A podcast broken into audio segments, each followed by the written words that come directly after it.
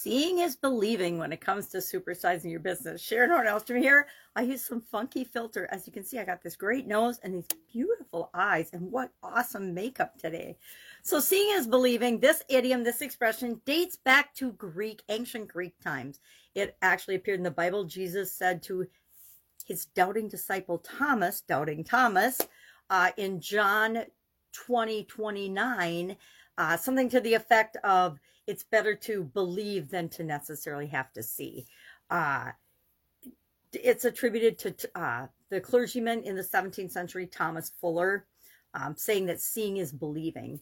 Uh, but then in the movie The Santa Claus, if you recall, Judy says believing is seeing. And I think there's something to that that we could talk about another day. We see only what we allow ourselves to see. But we want to keep that in mind when we're dealing with our customers and our employees and everyone else in our organization. We want to supersize and build our business, seeing is believing is an important idea to keep in mind, whether we believe it or not. So on a scale of one to 10, how important to you is it that you see something in order to believe in it? There's a lot of things I don't see and have never seen, but I absolutely believe in them. I've never seen a billion dollars, but I absolutely believe that a billion dollar exists, exists, right? Even if it's just on computers or cryptocurrency or things.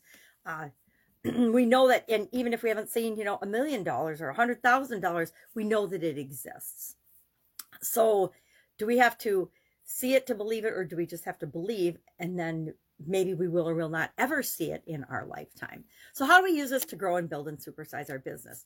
Number one, we want to keep in mind that we need to show our customers, the people that we're here to serve, and demonstrate to them what the benefits every day, what the benefits of our products and services are to them, what, how it gives them exactly what they want. Not what we want to sell them, but exactly what they want and need for their life, either to solve a problem or a desire that they want, right?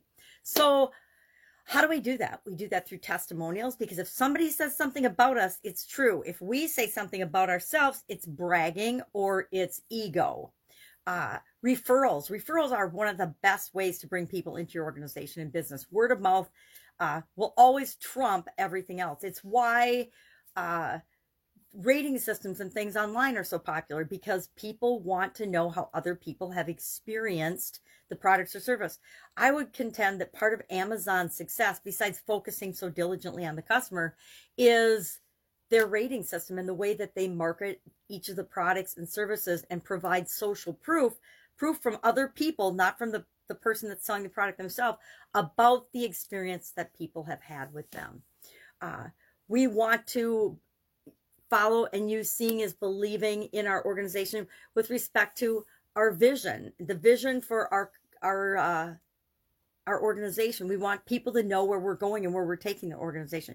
People that partner with us, people that are our suppliers and vendors, people that uh, are our distribution system, people in our whole chain. We want to make sure that we all are on the same page in terms of what it is and how we're doing it um, and what we're creating in the world. So our vision of the future. We always want to be sharing that with people so that they understand their part in it, so that they buy into, they see the future in their own mind and the part they play in it. And that helps them to believe and know that the work they're doing isn't just, you know, futile. Although sometimes we feel like our, our tasks are futile, even though they're an important cog in the machine of what it is that we're trying to do or create.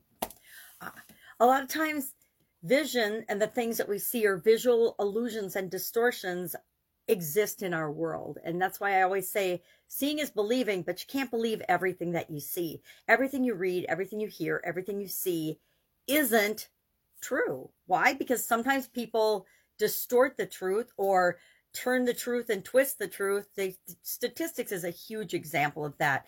We can create and find statistics to support absolutely any argument we want to make. I, I firmly believe that if you want to make an argument for something, you can find or create a statistic that will prove and back up what it is that you're trying to say or or or show people. But I say be ethical, be honest, be truthful with people because that's what they really want to see. They want to see that they can believe in you and your organization. That's it. I'd love to know your experience with seeing is believing. Have an awesome day. And I will, of course, be with you tomorrow with another mental or mindset or mental well being related idiom for the month of March. Have a great day. Bye. My regular face will be back tomorrow too.